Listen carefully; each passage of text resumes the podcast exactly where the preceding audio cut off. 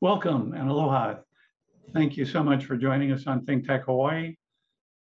Wherever you may be, whether you're here in Hawaii or anywhere else, uh, good afternoon, good evening, whatever time it may be where you are. I hope it's a time that's good for you. And we have the really good fortune of having with us today Tina Patterson, who has just added to her many laurels of being selected as a council member for the American Bar Association section of dispute resolution, a leadership position for the largest dispute resolution group of the largest association of lawyers anywhere. And David Larson, the immediate past chair of the ABA dispute resolution section and a professor at Hamline, Mitchell Hamline School of Law in St. Paul. And we've kind of devolved into today a topic that we've bounced around and skimmed off of a lot of times in our past discussions. But today we're just going to come right on and go there and talk about trauma, what it's like, how to deal with it, what are the resources and directions that may be of use. And I know, David, you've just experienced one. How's that still impacting you? Well, we're it's very recent. Um, uh, a week ago Friday, we had a uh, a home invasion where um, events began that somebody that was clearly troubled. Um, I don't know if it was methamphetamines or something had this person very agitated um, and very violent. Um, at 10:30 p.m. at night, started banging on the back of our house, shouting, "Let me in! Let me in!" And apparently, this person had been going around the neighborhood. And police had been called. So just as he was getting to our house, police were arriving, which is good. Um, uh, we of course didn't answer the back, and he circled around to the front, and uh, he started pounding on the front door. And we had looked out the back and saw the police had arrived. And when he got to the front door, he's just banging on it and he shouts, It's the police. And uh, so we thought it was the police that come from the backyard. We opened the door, like there he is, like a one foot away from us, you know, and just slammed the door shut immediately. And uh, and he's just pounding on the door, you know, let me in, let me in, let me in. And uh, the police tried to talk him down for a while, and uh, it wasn't working. So they started yelling, "Taser, taser, taser!" And we heard the tasers, the clicking, and uh, and he was tased, and it did nothing. And uh, he just pulled the, the, the tags out, and um, at that point picked up a lawn chair and uh, and threw it through our window. And we were standing about five feet away. And uh, as soon as he threw the chair through the window, he followed it through and came into our house. Uh, immediately afterwards, one of the officers that was there followed him in you know, and tackled and got on top of him, but couldn't restrain him. We were able to get to the front door, which is only another 10 feet away, let the second officer in, and uh, that person was having trouble, the two of them restraining him. And uh, we had 911 on the phone. They're saying more squad cars are coming. And uh, eventually, 14 squad cars came. Uh, 20 police officers were in our house. Um, before they arrived, it was a, like a movie brawl in our house. They were fighting. Uh, we've got a lot of interior damage that we're going to have to have repaired. Initial estimates are $23,000. It might even be more. So we're going to have to kind of live through all those repairs. Um, but the good thing is that uh, this person wasn't able to get to us physically. So it's property damage, things that can be repaired. But thank God it isn't personal injury. And uh, we're really grateful for that. Wow. So glad that neither of you were hurt. How long did it take for the police to finally really subdue him? It took a long time. Um, uh, the two officers, they could kind of hold him down, but they weren't subduing him. And they're fighting for this, I don't know, 10, 15 minutes. It wasn't until more police officers came that they were able really to, to restrain him. And even then, they were probably on the floor for another 15 minutes trying to calm him down.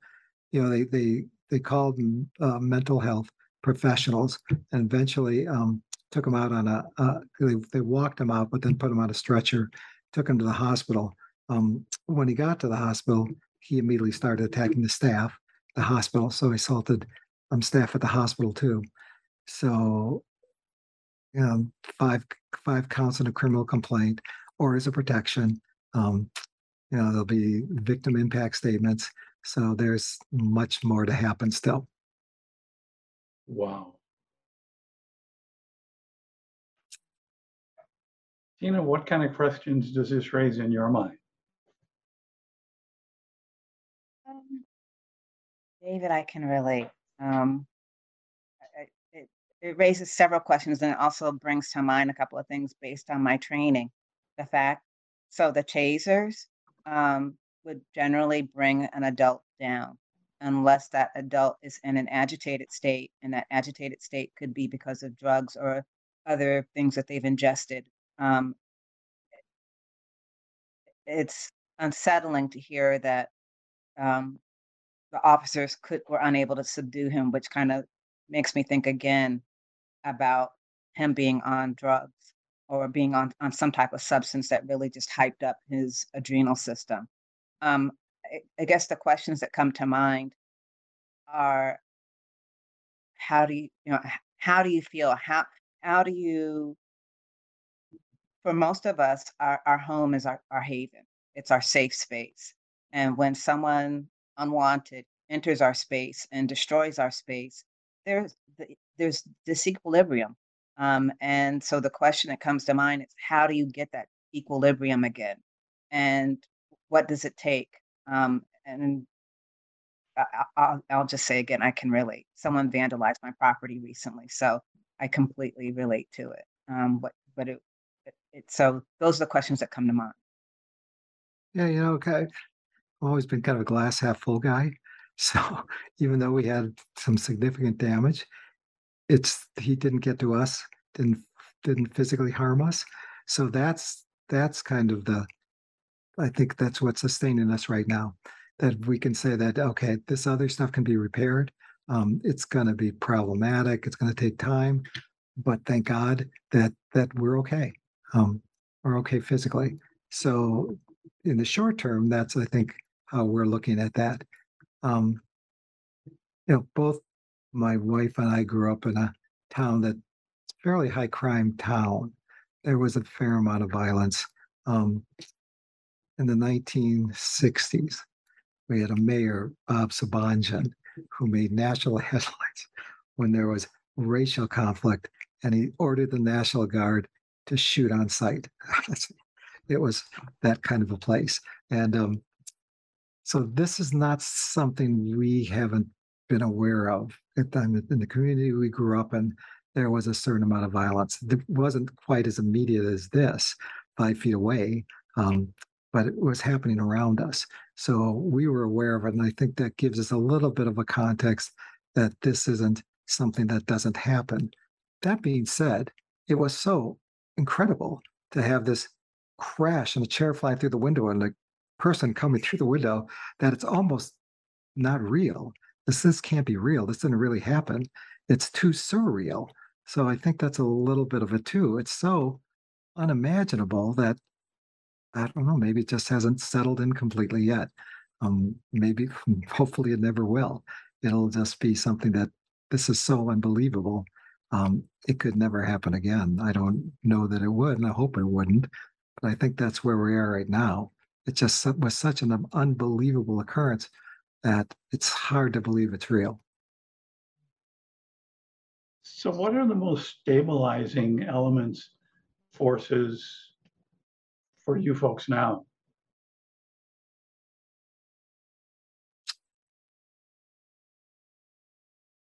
Well, I mean, certain confidence that the, you know, we can talk about policing a lot, and we are talking about policing a lot, and we need to talk about policing a lot.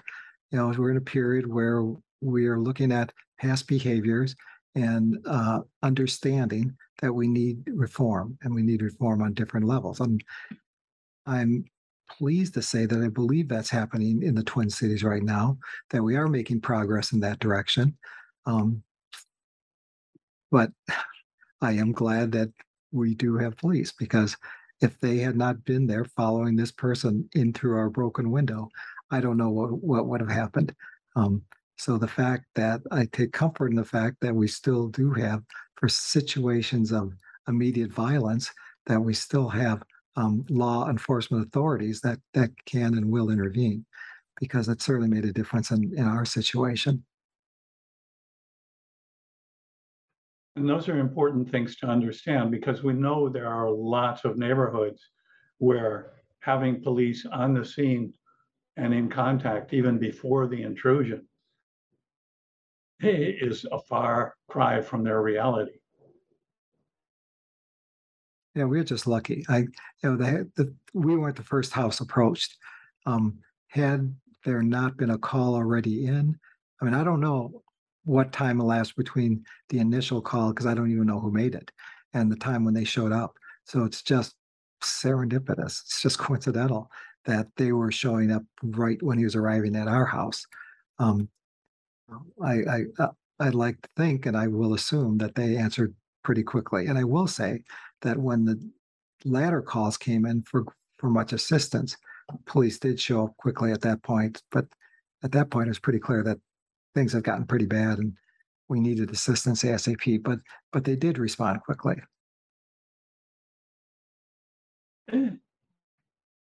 So Tina, you indicated that you've known people who have gone through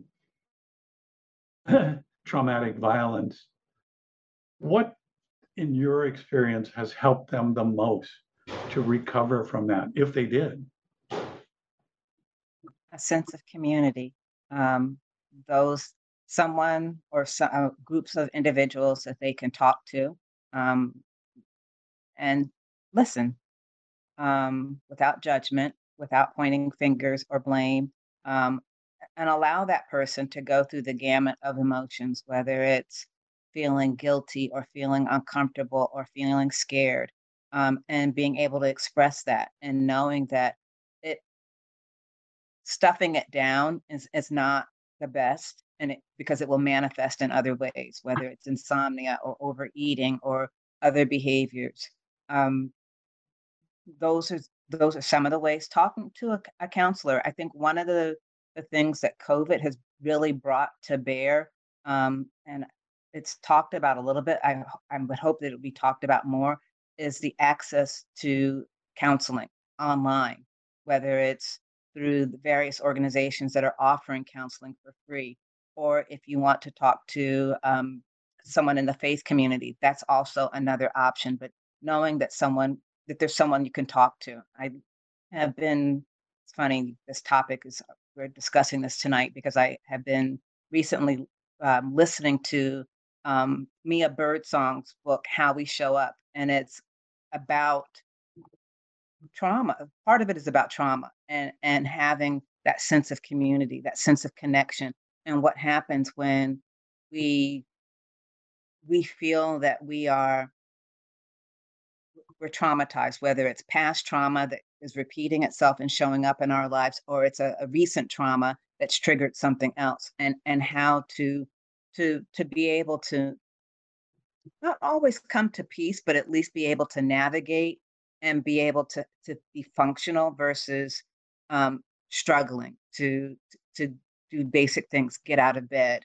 um, dress, interact with others, um, and also moving away from I have to keep it to myself. Um, I'll share this because I I was talking with a colleague about this the other day, and it was in the context of when when we are in a situation that makes us either feel uncomfortable or vulnerable. Um, especially in the African American community, the concept of getting um, support, mental health support, is not generally looked highly upon. It's something that only white people do. Oh, white people do that. You should just pray about it. Or, you know, you, you just, you, we don't need to tell others. And we see this in, in other communities as well. You don't tell strangers. Sometimes we need to tell a stranger because that family member, that that person that we normally talk to is too close and is not going to just listen. And sometimes that's what what we really need when we're in this space. We need someone to just listen and say it's going to be okay. And that's a Mhm. really valuable insight because I know here in Hawaii, where we have a very large Asian Pacific population, there is a stereotypical resistance to being available to or contacting support services after trauma, no matter how much it's needed, whether physical or emotional, or the, the worse the physical, the more the emotional kicks in. And that can be a really, really hard thing to find people in the family who can help convince that person and go with that person to do that. But Yeah, that can be a huge first step. Yeah, David.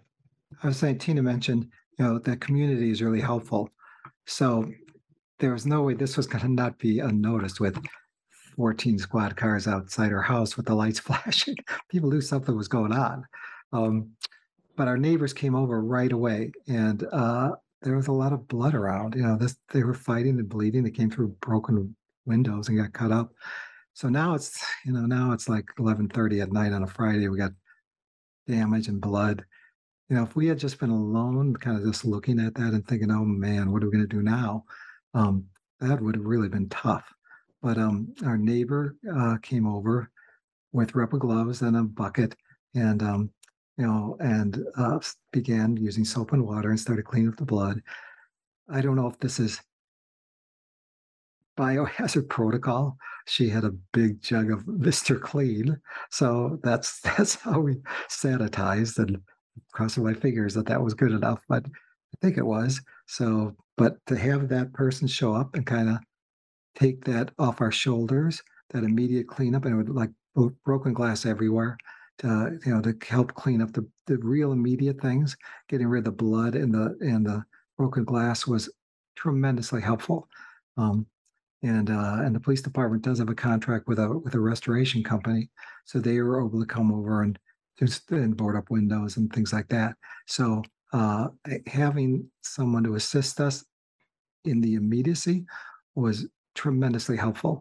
That you know we just weren't left there staring at it and trying to figure out what do we do next.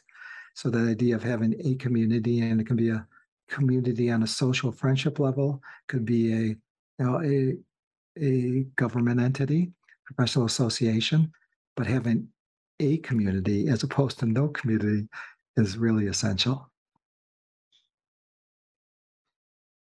Just that restoration of connectedness when you felt most vulnerable, most at risk can be an extremely big part of opening a door to healing and willingness to engage in healing.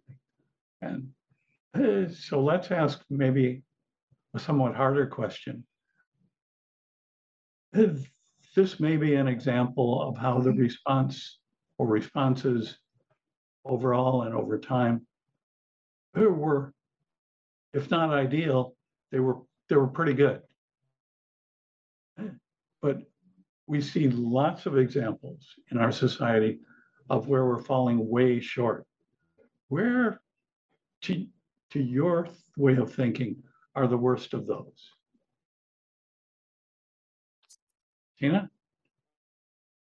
I'm not sure I follow the question. So can you expand a little bit more? Yeah, where, where are we falling short of providing that support, that reconnection, that opportunity for help and healing?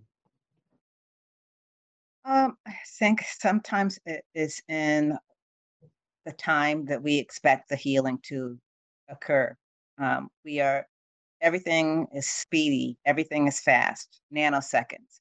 And it, this is an instance where we can't measure. We can't measure what, what that trauma is going to look like.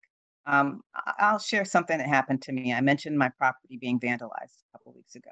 I don't know who vandalized it. I came home and found that um, part of my property had been damaged. Um, it was a mat. It's a matter of there isn't a community. Um, no one has said anything. Everyone's quiet. I, I got a police report, but I thought you know I took pictures. I I contacted my insurance company. Um, people have people who know me have said, "Oh, let me know if you need something," and then moved on. in the meantime, I'm navigating, trying to find someone to repair this work. Um, and what it's turned into is, and I'm sharing this because this is how it can manifest. I thought everything was okay until I started realizing not sleeping at night. And you know, the first night I thought, oh, you know, you're just a little antsy. Well, now it's repeated, and I realize it's that sense of I don't feel safe. Um, if this can happen, what else could happen? And what steps can I take? And it's that it's it's literally it took me saying, what can I what can I take control of in this situation? Um, because I'm I'm not you know, I'm I'm navigating this maze of insurance company, contractors, trying to get all of this sorted out. And it's it feels a bit overwhelming. And it it it's supposed to be, and I had a friend who texted me the other day, "So is every everything fixed yet?" And I was like, "I would love to say yes, but the answer is no, it's not." And until it's fixed, this still hovers over. So I think that's where we go wrong in thinking it's a quick fix. It's going to be immediate and, you know, it's it's it could take time and it, something may happen down the road that makes that person think of that event or or what what transpired. So I, I think not trying to say not trying to say there's a time period in which you are supposed to no longer be experiencing the trauma because it it can creep it can creep up, it can pop up, it can show up in any number of ways. And I don't want to sound um, doom and gloom, but I do want to talk about the realities of, of, of how it can appear. Um, you know, that person who is suddenly, and I talked with a client recently, she in the course of a, a two hour conversation must have smoked at least five cigarettes and probably four or five cups of coffee. And I said, This is wearing on you. Um, and, and this is how it's manifesting itself. Hey, and I think that's a really important point to remember is that while the immediate situational physical effects may be things that can be dealt with in a physical, the mental emotional effects and situations that can trigger the flashbacks, the recurrences, that feeling again. I mean, for example, if you were walk to walk into your home, could be weeks later, could be months later, and something about it just doesn't look or feel right. The chance that that same experience, that same fear, that same feeling of violation might come back is right there. And you're right, those are things that we don't pay attention to, we don't deal with. Um, I think sometimes we we want to rush through it, and um, we want to rush through it. And oh, it's been a week. Everything should be okay. It's been two weeks. Everything's going to be okay. Versus, you know, how, just asking, "How are you? How are you feeling?" Um, you know, when we think about people who have been the survivors of violent acts that have been perpetrated against them, sometimes it's months and years before there's a sense of wholeness again and and it's literally bringing back those pieces of yourself to feel whole again or feeling like you have some type of control and giving the person space to say you know what i don't like going out at night um, by myself or i don't like I, I don't like walking in the park early in the morning um, and not not attaching a stigma or or uh, um, prejudging the person because that's where they are. We don't know what has brought them to that point, and this is the coping mechanism that they're using to navigate. You know, I think we, we've always been a little better at treating physical injuries, you know, Yes. anatomical, um, because it's more objective. We can kind of map it out and figure out what's wrong. When it comes to mental, inj- uh, mental impairments, mental injuries, mental health, it remains a little more mysterious, a little more elusive, and um, people react very differently. There isn't just, you know, you fracture your arm, there's pretty much one way to fix it. um, someone is subjected to trauma, you're going to get different kinds of reactions with different people, and it's and it becomes a lot harder to try and treat that and diagnose that. So I think that that's one of the remaining challenges we're living through right now. I don't know if there's a silver lining to COVID, but um, one thing that happened in COVID is that um, our lives are really seriously impacted, and we're living them differently. We're living them more in isolation, and we've begun talking about mental health in ways that I don't think we ever have in my lifetime, um, and thinking more critically about it, paying more attention to it that's that's good. And i think that we will get better at mental health and that can have all kinds of helpful impacts. And going back to policing you know, a lot of times and thinking about what happened at our home that was a troubled person. And um, you know they tried to talk this person down there was no way to do it it's happening too fast but if there if somebody could have gotten to this person at an earlier date and time than the day this happened maybe there could have been an intervention that would have prevented it from ever happening in the first place. So when we think about our policing, um, I was never a fan of the of the mantra defund the police, and I never thought a lot of people saying that were really saying defund the police. I think there, are at least many people I know, were saying fix the police, amend the police, supplement the police. It's not that we don't need law enforcement, but we need something else. We need more. And um, and I think that we're in the midst of that discussion. That what other kinds of services and interventions do we need to to make available to to make our environment a safer place? And that's a great insight because it's pretty hard to think of a police department or duty officers anywhere who have any significant amount of training in mental emotional health issues and how to deal with those in people. And a lot of these, whether it's Uvalde or Parkland or anywhere else, those are central. Eh, And there's another question that comes up relatedly. For the people who are subjected to this, who experience this, is there a difference for those people between severe accidental harm, the wildfires, the floods, the hurricanes, tornadoes, and the personal violent harm?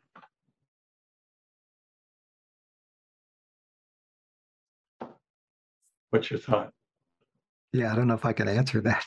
Um, you know, a lot I think depends on the person because I'm thinking about Kentucky now, and uh, you know the devastation that some people have experienced, and there are people that don't have homeowners insurance or they're uninsurable because they live in a floodplain. You know, they've been just completely devastated. They've lost everything they own. So even though it's very different than a personal assault, I don't know how they recover from that or if they ever will. Um, they probably will go on, but I don't know if they'll ever feel like they've reclaimed what they've lost.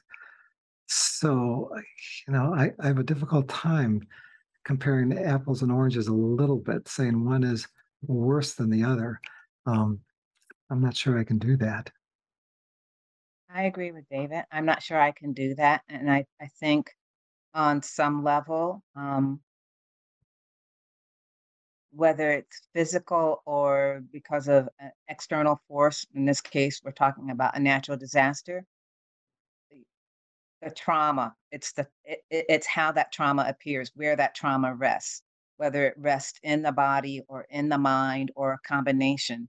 I, I don't think you can say one is greater than the other. It's trauma um, and it's it's how that trauma is addressed, um, how that trauma is triaged is is is critical.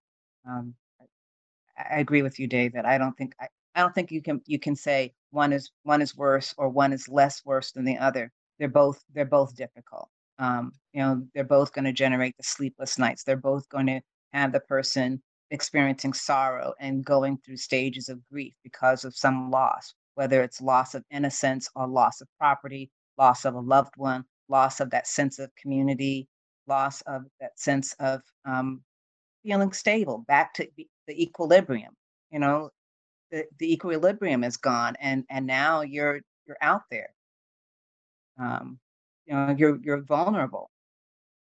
Yeah, you hear the you hear the noise outside your home, and you've had a home invasion or some kind of trauma in your home. that certainly will bring back flashbacks and fear. But if you've suffered the kind of flooding they've suffered in Kentucky and people have, have died, and you hear that big thunderclap, um, you hear the storm coming, the wind's coming up, um, that's going to be terrifying also. Yeah, and we know also that in many natural disasters, people lose loved ones. So trying to draw a distinction between the mental, emotional, spiritual, and physical effects of those doesn't make any sense. What we're falling short on our mental, emotional health resources for those people. And, and I'm sure we also would all appreciate those who have the least physically to lose, it may cost them the most because they have nothing left to recover with physically from that. And that has a mental emotional impact as well. So, David, Tina, thank you so much for talking about tough stuff and vulnerable experiences that we all have. Thanks for your thoughtfulness, for your insight. Be well, have a great weekend, and take care. Thank you.